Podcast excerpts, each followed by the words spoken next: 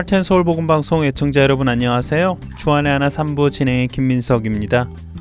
지난주부터는 식인 원주민들의 위험을 감수하고도 여러 섬나라를 돌아다니며 예수 그리스도의 복음을 전파했던 선교사 제임스 찰머스에 대해 나누기 시작했습니다.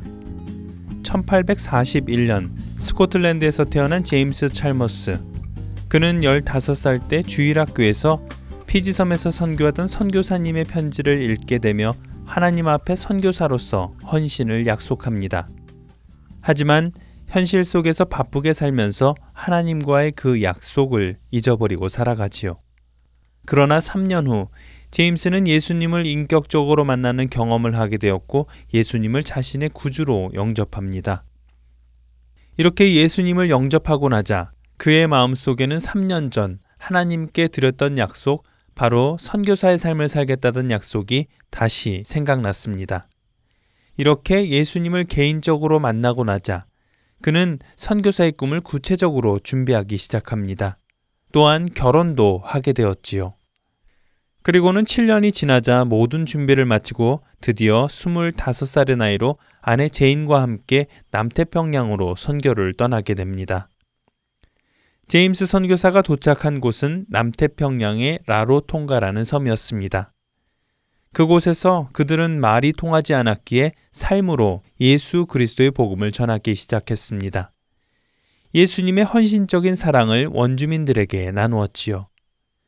이런 그들의 사랑과 섬김으로 6년이 지나자 라로통가의 원주민들이 하나 둘 변화되기 시작했고 급기야 예수 그리스도의 복음에 관심을 보이기 시작했습니다.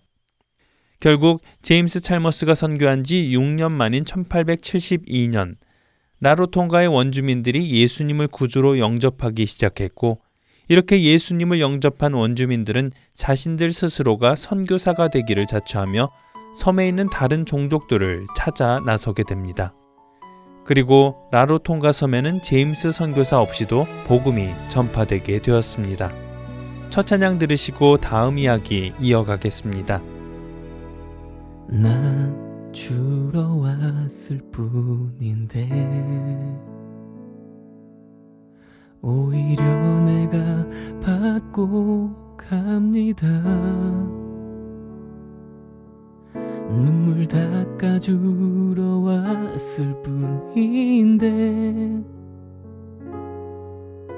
내 눈물만 흘리고 갑니다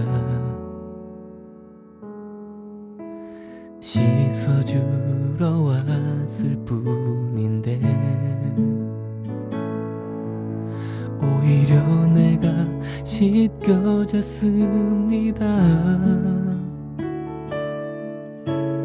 고쳐주러 왔을 뿐인데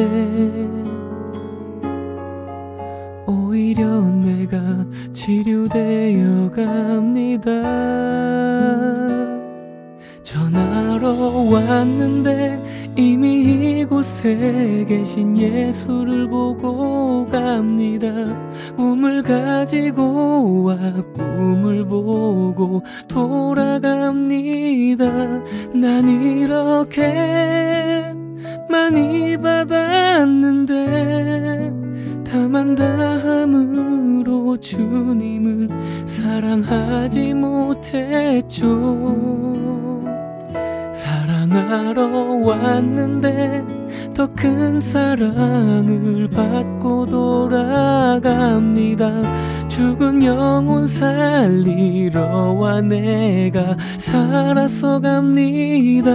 난 이렇게 많이 받았는데 더 주를 사랑하지 못함이 미안합니다.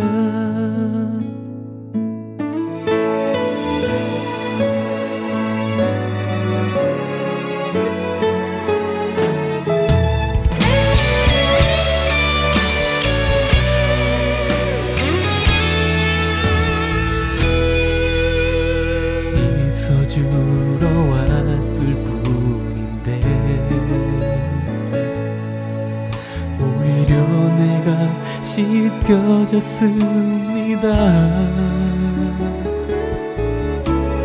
고쳐주러 왔을 뿐인데 오히려 내가 치료되어 갑니다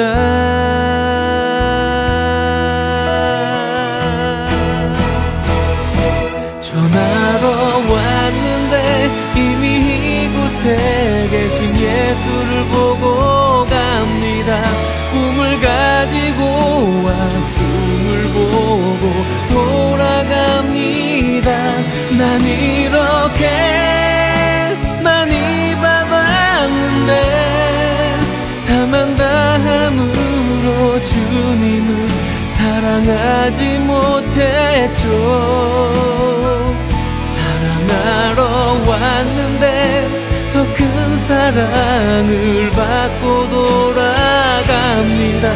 죽은 영혼 살리러 와 내가 살아서 갑니다. 난 이렇게 많이 받았는데 더 주를 사랑하지 못하니. 미안합니다 난 이렇게 많이 받았는데 난 이렇게 많이 받았는데 더 주를 사랑하지 못하니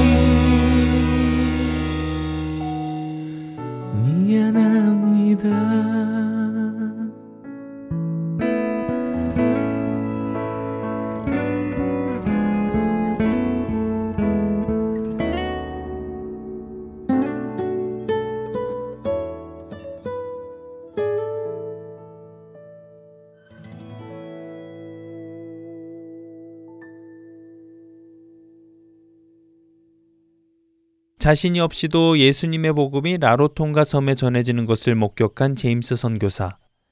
그는 이제 또 다른 곳, 바로 예수님의 복음을 전혀 들어보지 못한 곳으로 가기를 갈망하기 시작합니다.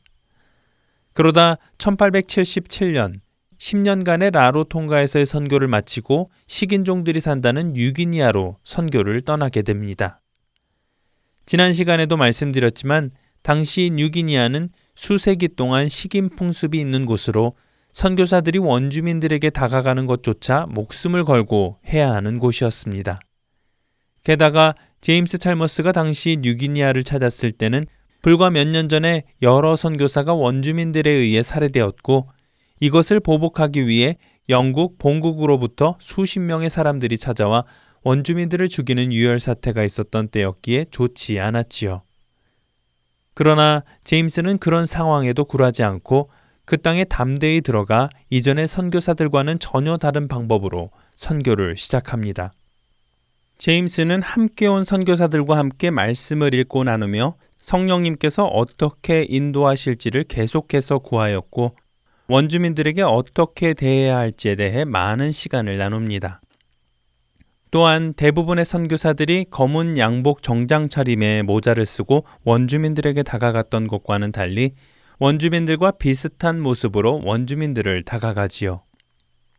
물론 언어 소통에는 많은 문제가 있었지만 그는 그런 약점을 두려워하지 않고 그들에게 다가가 진심으로 사랑하는 마음을 보이기 시작합니다.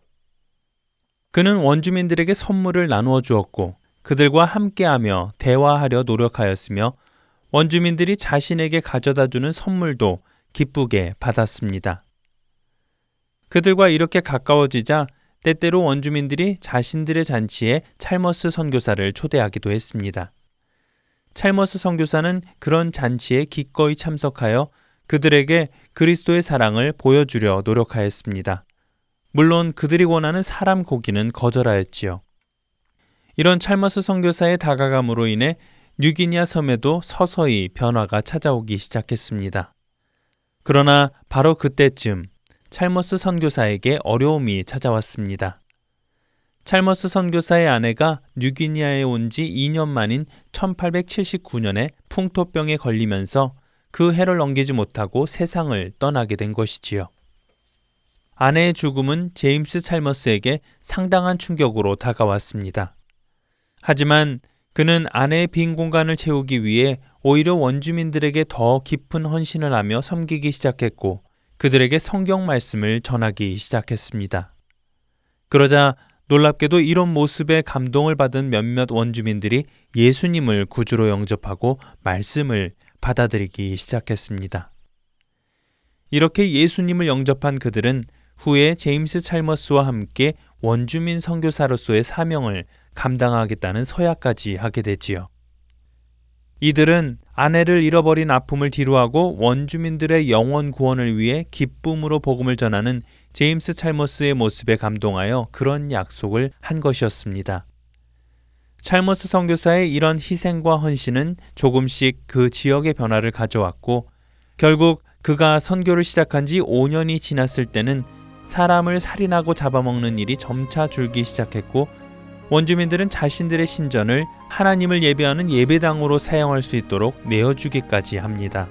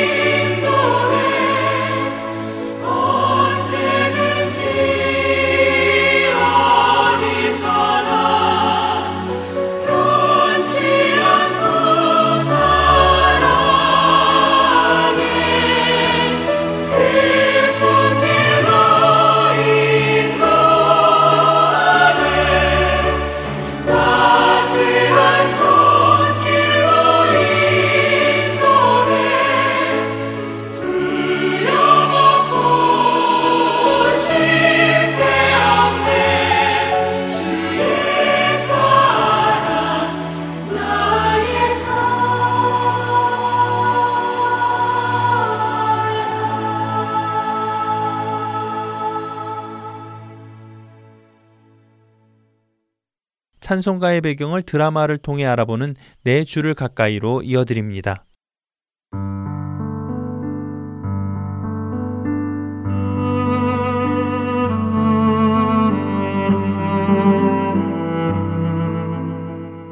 애청자 여러분 안녕하세요.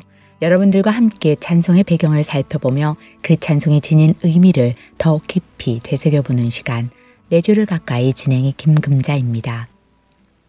예수님을 구주로 영접한 후 구원의 그 길만을 전심으로 달려나가며 마지막 순간까지 신앙을 지켜나간다면 그것은 참으로 복된 일일 것입니다. 하지만 안타깝게도 우리 중 많은 경우는 한결같은 신앙생활이 아니라 신앙의 기복이 심하게 오르락내리락 하는 경험을 하며 살아가기도 합니다. 은혜가 충만할 때는 열심히 신앙생활을 하다가 또 죄가 우리의 삶에 들어오면 조금씩 하나님으로부터 멀어지게 되어 마치 구원받지 못한 사람처럼 살아가기도 하지요. 그러나 그런 속에서도 하나님께서는 그런 우리를 버리지 아니하시고 구원의 은혜를 이어가시기도 하십니다. 오늘 여러분께 소개해 드릴 찬송가를 작시한 사람도 이런 신앙의 기복을 경험했는데요. 어떤 찬송인가 잠시 들어보시겠어요?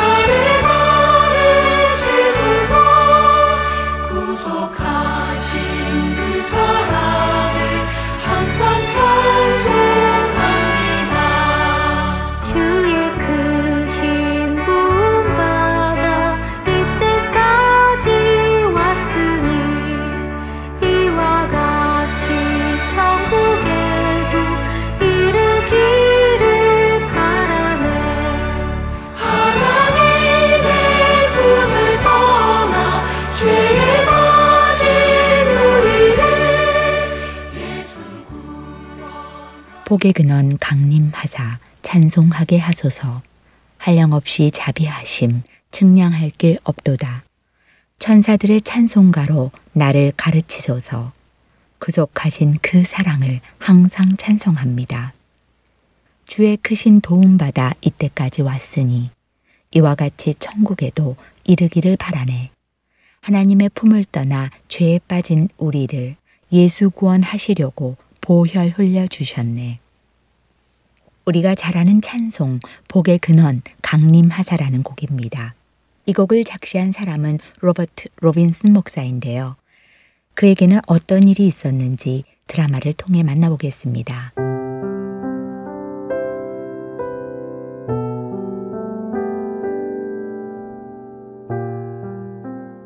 (1735년) 영국 놀폴크에서 태어난 로버트 로빈슨 그는 8살이라는 어린 나이에 아버지를 여의고 가난한 삶을 살게 됩니다.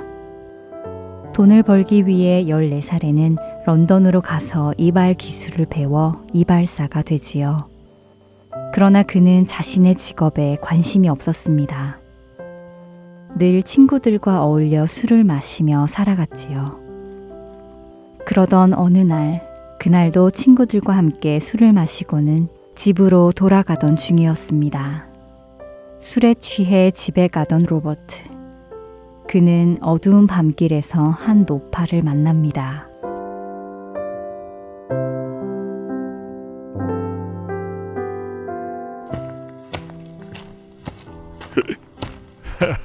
아, 취한다.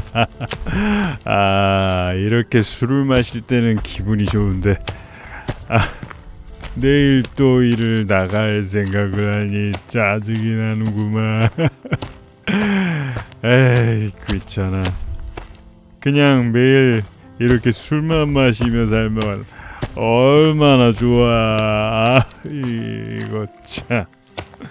이복에 젊은이 내가 사람을 좀 볼 줄 아는데 자네는 자식은 물론이고 손자 손녀들까지 볼 정도로 오래 살 사람같이 보이네 그래요. 그러니 흥청망청 살지 말고 좀 잘 살아보게나 그려. 뭐요? 손자 손녀까지 볼 정도로 오래 산다고? 아, 그렇게 오래 살면 뭐합니까? 내 인생이 이렇게 보잘것없는데.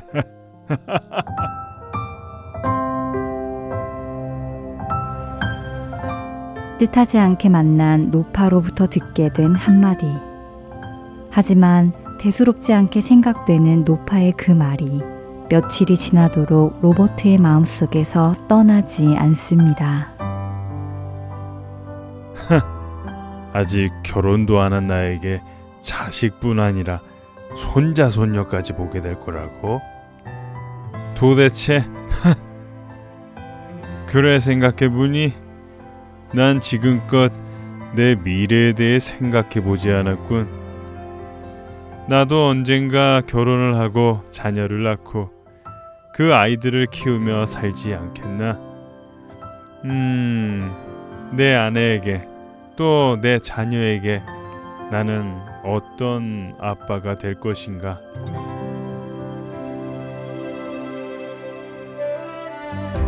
자신의 미래에 대해 생각해 보지 않았던 로버트는 노파의 그 말을 듣고는 자신의 미래에 대해 생각해 보기 시작했습니다. 무엇보다도 어떻게 해야 자식에게 좋은 아빠로 또 손자 손녀들에게는 좋은 할아버지로 남을 수 있을까 고심하기 시작했지요. 그렇게 자신의 미래를 고민하기 시작한 로버트 로빈스는 어느 날 조지 위필드 목사가 인도하는 집회에 참석합니다. 그날 조지 위필드 목사는 곧 다가올 하나님의 진노라는 제목으로 사람들에게 말씀을 전하고 있었습니다.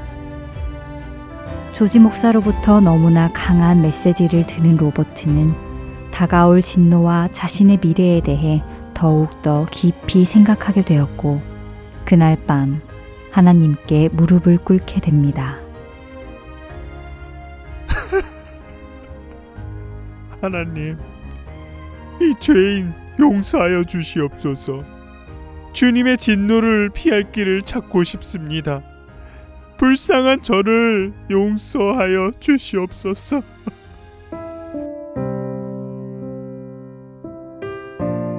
로버트는 그날 밤 거부할 수 없는 하나님의 말씀에 사로잡혀 자신의 죄를 회개하였고 예수 그리스도의 보혈의 능력을 힘입어 구원에 이르게 되었습니다. 그 후 로버트는 사역자의 길을 가기 위해 신학을 공부하였고 23살이 되던 해 자신이 태어난 영국 놀폴크로 파송되어 말씀을 전하며 사역을 시작했습니다. 주님, 주님의 은혜에 어찌 감격하지 않을 수 있을까요? 제가 이렇게 제 고향에서 복음을 전하다니요.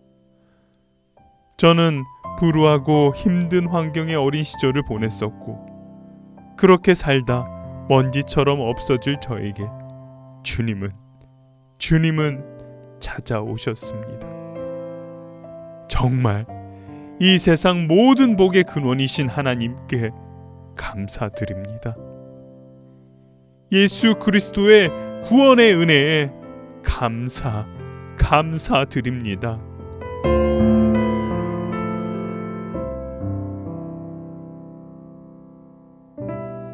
로버트는 자신에게 찾아와 주신 하나님 은혜에 감사했고 그 은혜와 하늘의 복을 묵상하며 시를 쓰게 됩니다. 그리고 그 시는 찬송가 복의 근원 강리마사가 됩니다. 그 시를 작시했을 당시 로버트는 예수 그리스도를 사랑하는 마음과 열정으로 목회를 했고 많은 성도들이 로버트 목사를 따랐을 뿐만 아니라 로버트 목사도 목회 생활에 만족하는 듯 했지요. 하지만 왠지 시간이 지날수록 로버트는 변해가기 시작했습니다.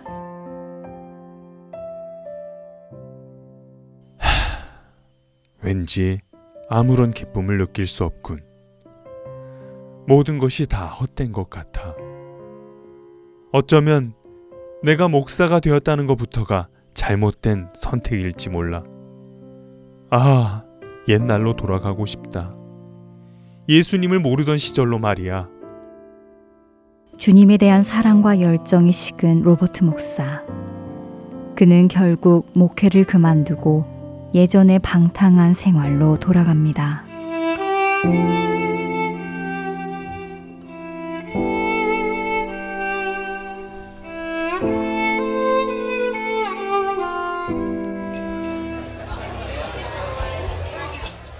어이 로봇 그만 마셔 너무 취한 것 같은데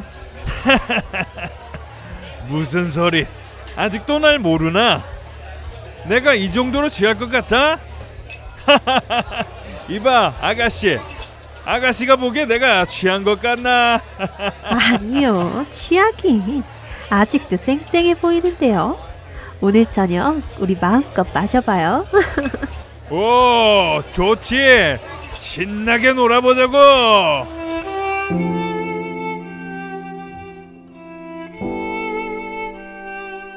매일 밤 여인들과 술에 취해 사는 로버트의 모습은 마치 성경에 나오는 탕자의 모습과 많이 닮아 있었습니다. 하지만 그를 향한 하나님의 은혜는 멈추지 않았습니다. 술에 취해 방탕한 삶을 살던 그에게 하나님께서는 그 모습이 얼마나 부끄러운 모습인지를 깨닫게 해주셨습니다. 아 내가 도대체 왜 이러는 것일까? 예수님의 은혜를 경험하고도 어떻게 이렇게 옛날의 모습으로 돌아와 살 수 있을까? 아, 이런 나의 모습을 하나님께서는 얼마나 미워하실까? 아, 부끄럽다. 나는 다시 하나님께 돌아갈 수 없어. 목회까지 하던 내가 이렇게 타락했으니 말이야.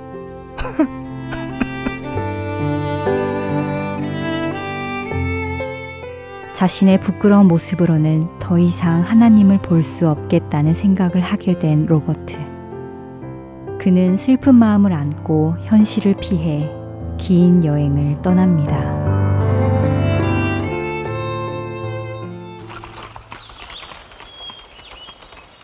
안녕하세요.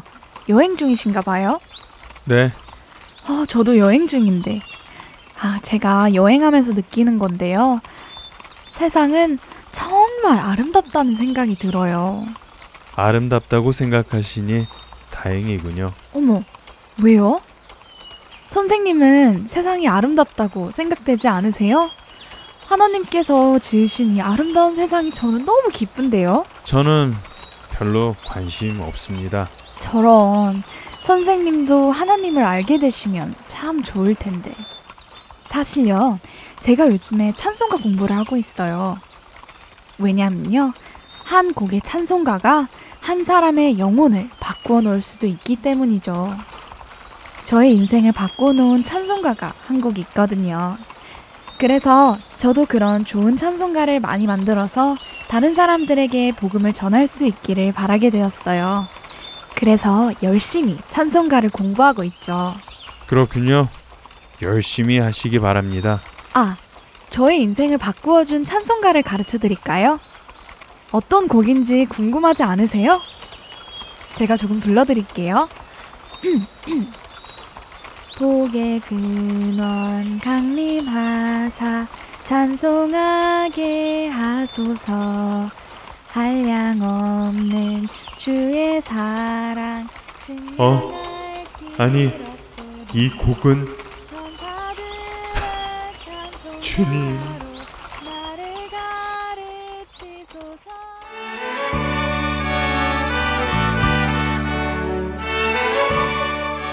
여행 중 만난 한 여인이 자신의 삶을 바꾸어 준 찬송이라며 소개했던 곡은 바로 자신이 썼던 찬송가 복의 근원 강림하사였습니다. 로버트는 여인의 노랫소리를 들으며 눈물을 흘리기 시작했고 급기야는 두 손으로 얼굴을 감싸며 울기 시작했습니다.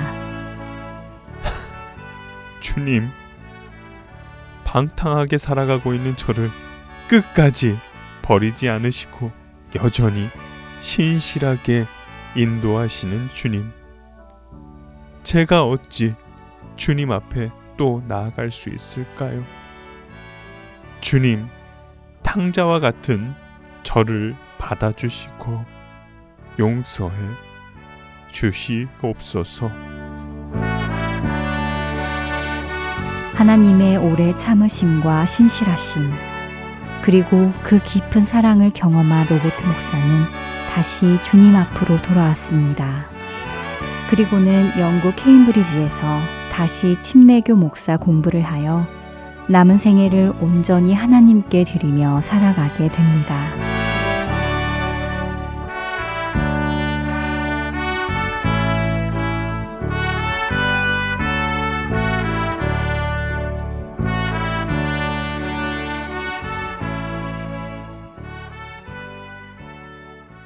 하나님은 신실하십니다. 그분은 택하신 그 백성을 결코 버리지 않으시고 포기하시지도 않으십니다. 혹시 신앙생활을 하시면서 하나님의 임재가 느껴지지 않아 힘이 드시는지요? 다시 예수님을 만나기 전에 옛 생활로 돌아가고 싶으신지요? 택하신 백성은 결코 그럴 수 없습니다. 비록 잠시 떠난 것처럼 보일지는 모르지만 완전히 떠날 수는 없습니다. 하나님께서 그것을 허락하시지 않기 때문입니다. 하지만 이 말씀이 택하신 백성은 어떻게든 하나님께서 구원하실 것이니까 내 마음대로 살아도 된다는 말씀은 아닙니다. 나를 포기하시지 않는 하나님을 안다는 것은 내가 내 마음대로 살아도 날 구원해 주실 것이다 라고 생각하는 것이 아니라 내가 어떤 어려운 상황에 닥친다 하더라도 하나님 아버지께서 나를 포기하시지 않으시기에 나도 포기하지 않고 나아가겠다는 결단으로 이어지는 것입니다. 힘든 상황에 계신다 하더라도 포기하지 마시고 주위의 다른 것에 미혹되시지 마시기 바랍니다. 복의 근원은 오직 하나님 한 분이십니다. 너희 안에서 착한 일을 시작하시니가 그리스도 예수의 날까지 이루실 줄을 우리는 확신하노라. 빌립보서 1장 6절의 말씀입니다. 그리스도 예수의 날까지 자신의 선한 일을 이루어 나가실 하나님을 굳게 믿으며 나아가는 우리 모두가 되기를 바라며 주안의 하나 마칩니다. 이 고백이 우리 안에 늘 함께 하시기를 소망하며 내 주를 가까이 마치겠습니다. 안녕히 계세요.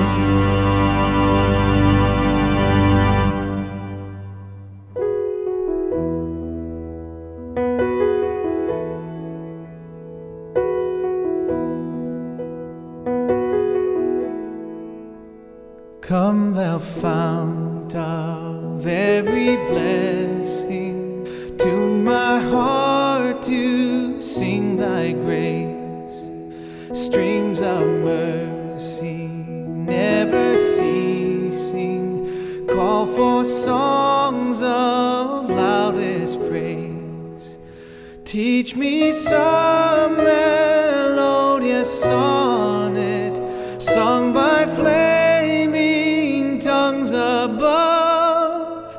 Praise his name, I'm fixed upon it, the name of God's redeeming love.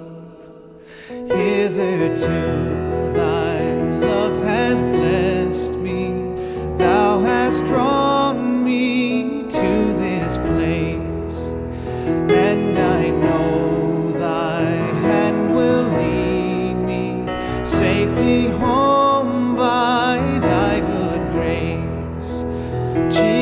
so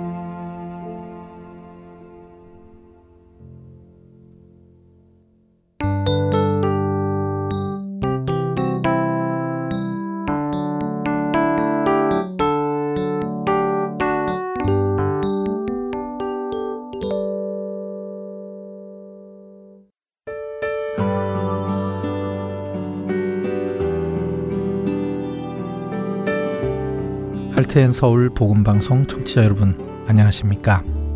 베들레헴에서 예루살렘까지를 진행하고 있는 유병성 목사입니다. 세상에는 소망 없이 살아가는 영혼들이 많습니다. 본 할텐 서울 복음 방송은 그렇게 소망 없이 살아가고 있는 이들에게 참된 소망이신 구주 예수 그리스도를 전하는 메신저입니다. 귀 있는 자들에게 예수님만이 참된 소망이며 생명이심을 널리 알리는 이 사역을 위해 기도와 물질로 동참하기 원하시는 분들은 전화번호 602-866-8999으로 문의 주시기 바랍니다.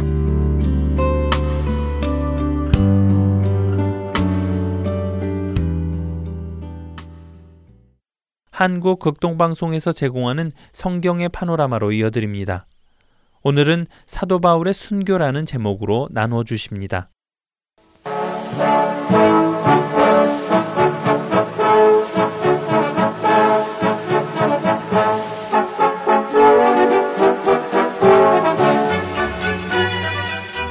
성경의 파노라마 하나님 말씀을 바르게 깨닫는 시간 성경의 전체적인 큰 흐름 살펴봅니다. 노우호 목사님이십니다. 목사님 안녕하세요. 반갑습니다. 김성윤입니다.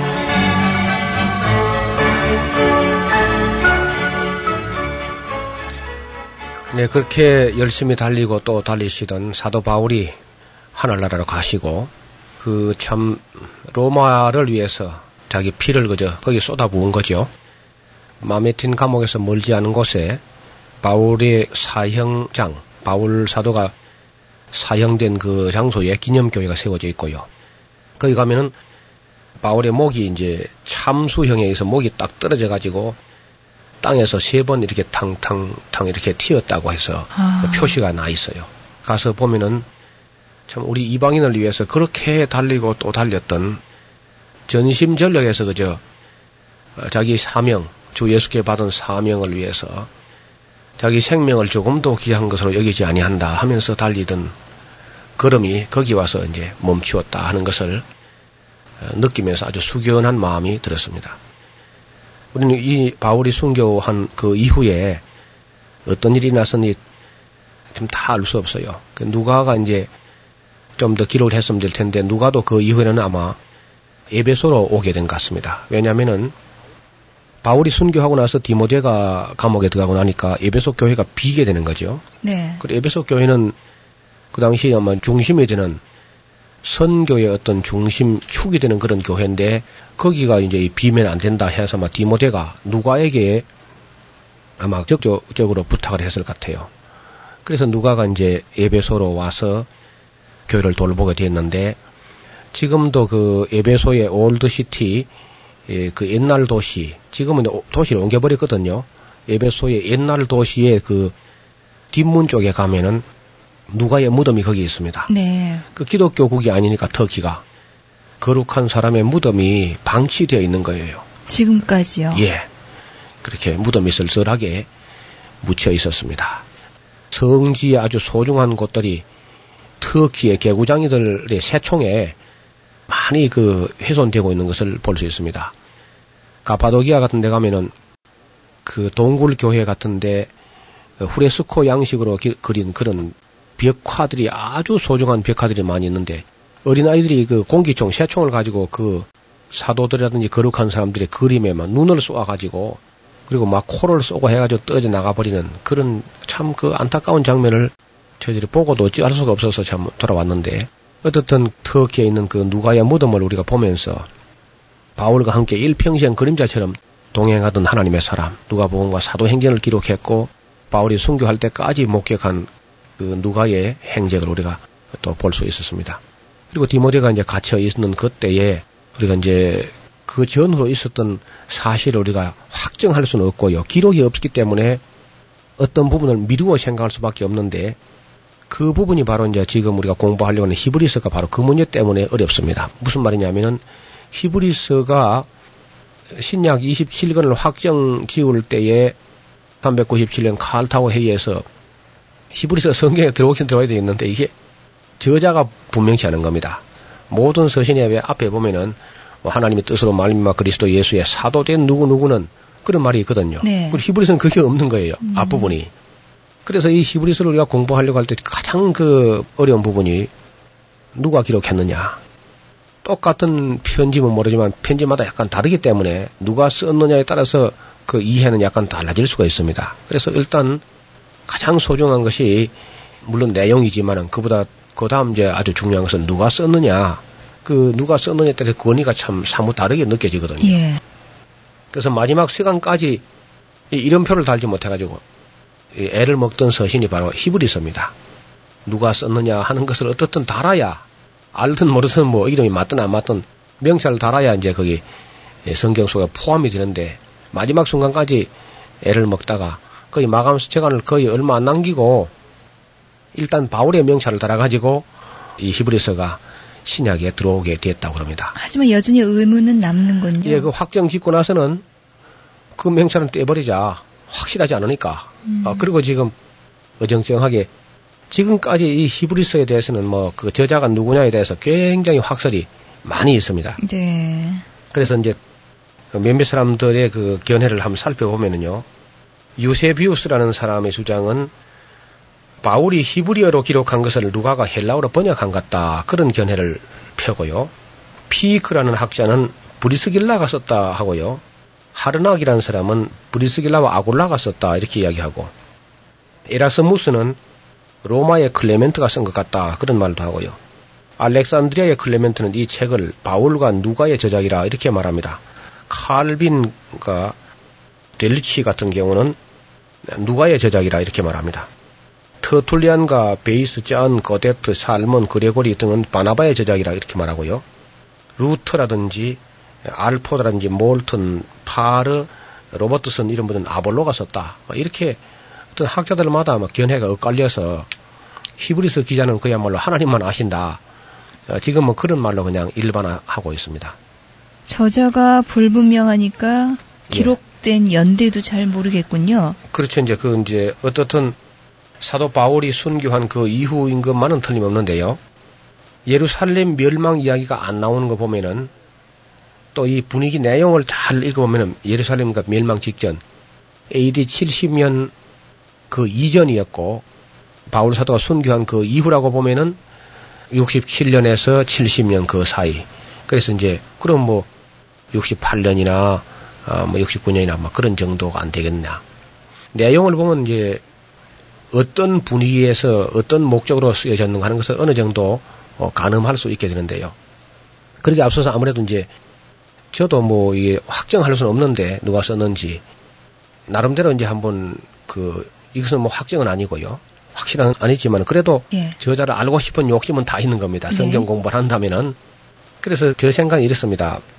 바울이 그 마메틴 감옥에 사형수 감옥에 갇혀 있을 때에 아마 한없이 눈물을 흘렸을 거예요. 바울이 다른 사람이라면 몰라도 바울은 정말 눈물을 흘렸을 겁니다. 무슨 소식이 들려왔냐면은 예루살렘 교회가 안 된다는 이야기를 들은 겁니다. 바울이 그 로마 전에 로마를 거쳐서 에, 로마로 오기 전에 예루살렘 거쳐올 때에 하여튼 어려워서 예루살렘 가난한 교인들 위해서 마게도냐 아가야 사람들이 연보를 갖다가 전해주기도 하고 그때도 뭐 물론 어려웠죠. 하지만 그 이후에 점점 더 어려워지는 겁니다. 예루살렘 교회가. 예. 그러다가는 끝내 그 예루살렘 교회가 안 되고 마는데 왜 안 되고 말았느냐 하면은 히브리인들, 다시 말하면 유대인들 중에서 예수 믿었던 사람들이 다시 그 옛날 유대교로 돌아간다는 얘기가 들린 거예요. 바울은 지금 예수를 믿으면서 할례를 주장하는 그것만 가지고도 참 가슴 아파 죽을 지경인데 새로 이제 그 할례당들이 아예 그만 예수님을 버리고 기독교를 버리고 이- 그 옛날 유대교로 돌아간다는 말을 들었다면은 막히죠. 통곡을 했을 거예요. 예. 그분이 뭐 그런 말을 했지 않습니까? 바울이 내 자신이 저주를 받아서 그리스도에 끊어질지라도 내 동족이 구원받는 길이 있었으면 좋겠다. 그 정도로 자기 동족을 사랑하는 마음이 간절했는데 이들이 그나마도 시원찮은 믿음을 가지고 있다가 다시 그 옛날 유대교로 돌아간다는 말을 들었을 때참 네. 어, 땅을 치고 통곡을 했을 거예요. 그들이 그럴 수밖에 없는 것이 예수님의 떡을 먹던 그 뭐 오병이어를 먹던 그런 뭐 수천 수만 명들이 다 예수님을 다 버렸고요. 그 많은 병 고침 받은 사람들, 은혜 받은 사람들이 마음이 일시에 돌변해가지고 십자가에 못 박으러 아우성을 치던 사람들이 바로 그 유대인들이었습니다. 그래서 성령의 능력으로 어떤 큰 역사가 일어나니까 많은 사람들이 또 예수님께 구름같이 몰려왔었지만은 막 하루에 3천 명, 5천 명씩 몰려왔었지만은 시간이 흐르면서 그들은 다시 점점 점점 다시 옛날 유대교로 돌아가게 된 거죠. 그래서 바울이 이 일 때문에 아마 수일을 울고 먹지 않고 고민하고 기도하고 그리고 있을 때에 아마 누가 어, 바울 옆에 그 누가가 아마 권했더니 누가 권했을 겁니다. 아니 다른 데 사람들을 위해서는 그렇게 편지도 쓰시고 하면서 가지 못한다면은 편지라도 쓰지 왜 울고만 계시냐고 그런 고민을 바울이 듣고 아마 깜짝 놀랐을 거예요. 왜 내가 그 생각을 못했던가 하면서 정말 참 가슴을 찢어내는 그런 아픈 마음을 가지고 바울이 자기 동족 히브리인들을 위해서 이 히브리서를 쓰기 시작했을 겁니다. 네. 쓰기 시작했는데 아마 이것을 완성을 다 못했을 때에 그의 날짜가 잡힌 겁니다. 사형 날짜가. 그래서 결국 이제 완성하지 못한 더 시인의 그 유고를 다 이제 어느 정도까지 썼는지 모르지만 어떻든 바울이 시작을 했는데 그 남은 부분을 누가에게다가 넘겨줬다고 봅니다. 제가 볼 때는 왜 그런 추측이 가능하냐 하면은 히브리서 맨 끝에 보면요. 13장 끝에 무슨 말이 나와 있냐면은 편지를 쓰면서 상당히 조심스러운 말을 끄트머리에 내가 간단히 너에게 썼는데 권면의 말을 용납하라. 형제들아 내가 너희를 권하노니 권면의 말을 용납하라. 내가 간단히 너에게 썼느니라. 그런 말을 있고요. 우리 형제 디모데가 놓인 것을 너희가 알라. 바울이 살아있을 때에 디모데가 감옥에 갇혔다 그런 얘기가 없었어요. 네. 그런데 이제 아까 말씀드린 그런 지난 시간에 말씀드린 그런 내용을 종합해서 볼 때에 디모데가 놓인 것을 너희가 알라. 그가 속히 오면 내가 저와 함께 가서 너희를 보리라. 너희를 인도하는 자와 및 모든 성도에게 문안하라. 이탈리아에서 온 자들도 너에게 문안하니라. 그러니까 에베소에 누가가 있을 때에 이탈리아에서 사람들이 온 거예요. 그 그때는 이제 니로가 죽었겠죠. 니로가 죽고 정치범이란 것은 언제나 뭐 당사자 죽고 나면 무죄로 나오는 거니까. 그래 나오자 그 소식을 가지고 누가 굉장히 바쁘게 누가에게 디모데가 풀렸다는 소식을 가지고 이탈리아에서 사람이 온 겁니다. 이런 것을 종합적으로 이제 볼 때에 아마 이것은 바울이 쓰기 시작한 것을 누가가 완성시켰지 않겠는가. 이제 그렇게 그런 짐작이 가능하다는 겁니다. 그리고 왜 첫머리에 바울의 이름이 없느냐 하는 것은 누가가 이걸 편지를 완성을 시키고 나서 보내려고 하다가 아마 앞에 한 절 내지 두 절을 잘랐다고 봅니다. 왜냐하면 히브리인들이라 그러면은요 바울에게서 왔다 그러면 안 읽어버립니다. 첫머리부터 그죠. 바울 하면서 아예 피해보지도 않고 그저 집어 던질 것이 뻔하니까 바울 이름 없는 게 좋겠단 말이죠. 뭐 인사가 중요한 게 아니고 저자가 중요한 게 아니고 내용이 중요하다 싶으니까 하늘에 계시는 사도 바울 선생님 용서하옵소서 하면서 음. 한두 절 정도 문안과 인사 바울의 이름이 나오는 부분을 그렇게 가위질한 것이 아닌가 네, 그런 추측도 가능합니다. 네. 성경에 보면은 이렇게 이제 저자가 불분명한 그런 책들이 몇 권이 있는데요. 신약 성경에 역시 이 한 권이 아주 어려운 점이 있습니다. 그러나 이 다음 시간에 그 내용을 우리가 살펴보게 되면은 뭐 바울의 심정이나 누가의 심정을 어느 정도 이해할 수 있을 것 같습니다. 다음 시간에 조금 더 연장하겠습니다. 감사합니다. 노우호 목사님이셨습니다. 목사님 고맙습니다. 감사합니다. 김성윤이었습니다.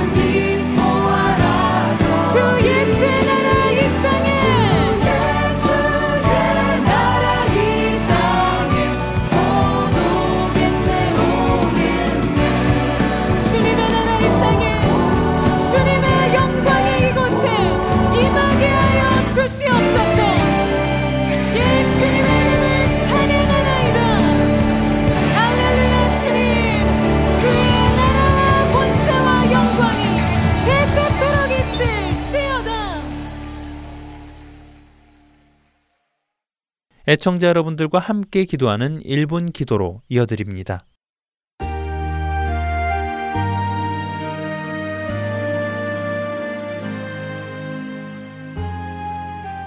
할테인 서울 복음 방송 1분 기도 시간입니다. 오늘 이 시간은 세계 곳곳에서 발생한 테러로 인해 슬퍼하고 있는 많은 사람들을 위해 기도하는 시간을 갖기 원합니다. 유럽 여러 나라에서 특히 영국은 IS에 의한 지속적인 테러로 피해를 받고 있습니다. 지난 5월 22일에 영국의 맨체스터 공연장에서 테러가 발생하여 87명의 희생자가 발생하였고 31일에는 아프가니스탄에서 테러로 90여 명의 희생자가 발생했습니다. 또한 6월 3일에는 다시 영국의 런던 브리치에서 폭탄 테러가 일어났습니다. 세계 곳곳에서 일어나고 있는 테러 사건으로 희생자와 유가족들이 슬퍼하고 있습니다. 갑작스레 발생한 테러로 목숨을 잃은 사람들, 그리고 남겨진 가족들, 그들에게 하나님의 위로가 있기를 원합니다. 그리고 테러로 인해 몸에 부상을 입은 피해자들이 속히 회복하기를 소원합니다. 이런 슬픈 일 속에서도 하나님의 뜻이 이루어지게 하시고 주님을 찾는 영혼들이 늘어나게 해 주시도록 함께 기도하겠습니다.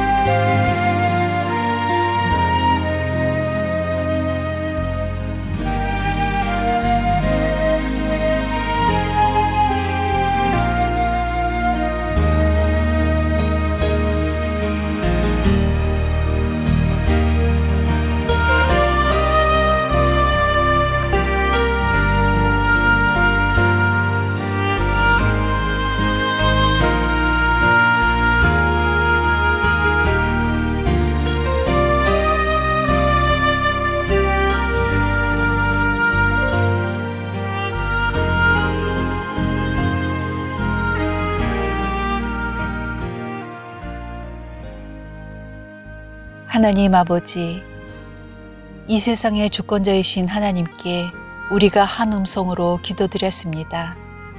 지금 이 시간에도 잃어버린 가족들로 슬퍼하는 사람들, 갑작스런 사고로 부상을 입고 치료를 받는 사람들에게 주님의 위로하심과 치유하심이 있기를 소망합니다. 주님을 이해할 수 없을 때라도 주님을 바라보며 하늘 소망을 가지기를 원합니다. 우리의 기도에 응답하시는 하나님의 신실하심을 믿고 기도드렸사오니 속히 응답하여 주시옵소서. 우리의 구주 되시는 예수 그리스도의 이름으로 기도드렸습니다. 아멘.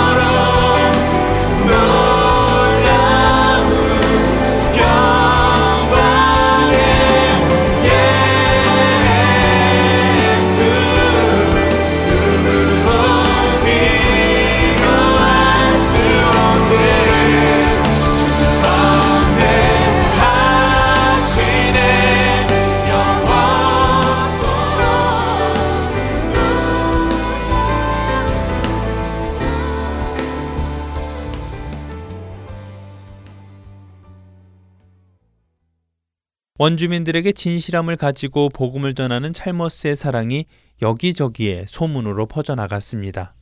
그리고 이 일은 영국에게까지 소식이 전해지게 되면서 하나님께서 이루신 기적의 사건이라 불리게 됩니다. 찰머스 선교사는 한 지역에 복음이 전해지면 그 지역을 떠나 복음을 들어보지 못한 사람들이 있는 곳을 찾아 들어갔습니다. 그에게는 복음을 들어보지도 못하고 죽어가는 사람들이 한없이 가여웠기 때문입니다. 그렇게 새로운 종족을 찾아 계속적으로 복음을 전하던 제임스 찰머스 선교사의 마지막 날이 왔습니다. 그것이 1901년 봄, 찰머스 선교사는 사나운 식인 부족이 사는 것으로 알려진 뉴기니아의 플라이강 유역에 탐사를 떠났습니다. 그들에게 어떤 식으로 다가갈지를 연구하기 위해서였지요. 하지만 탐사를 위해 떠났던 찰머스 선교사는 돌아오지 않았습니다. 선교팀들은 그가 돌아오지 않자 구조대를 구성하여 찰머스 선교사를 찾기 위해 떠났습니다.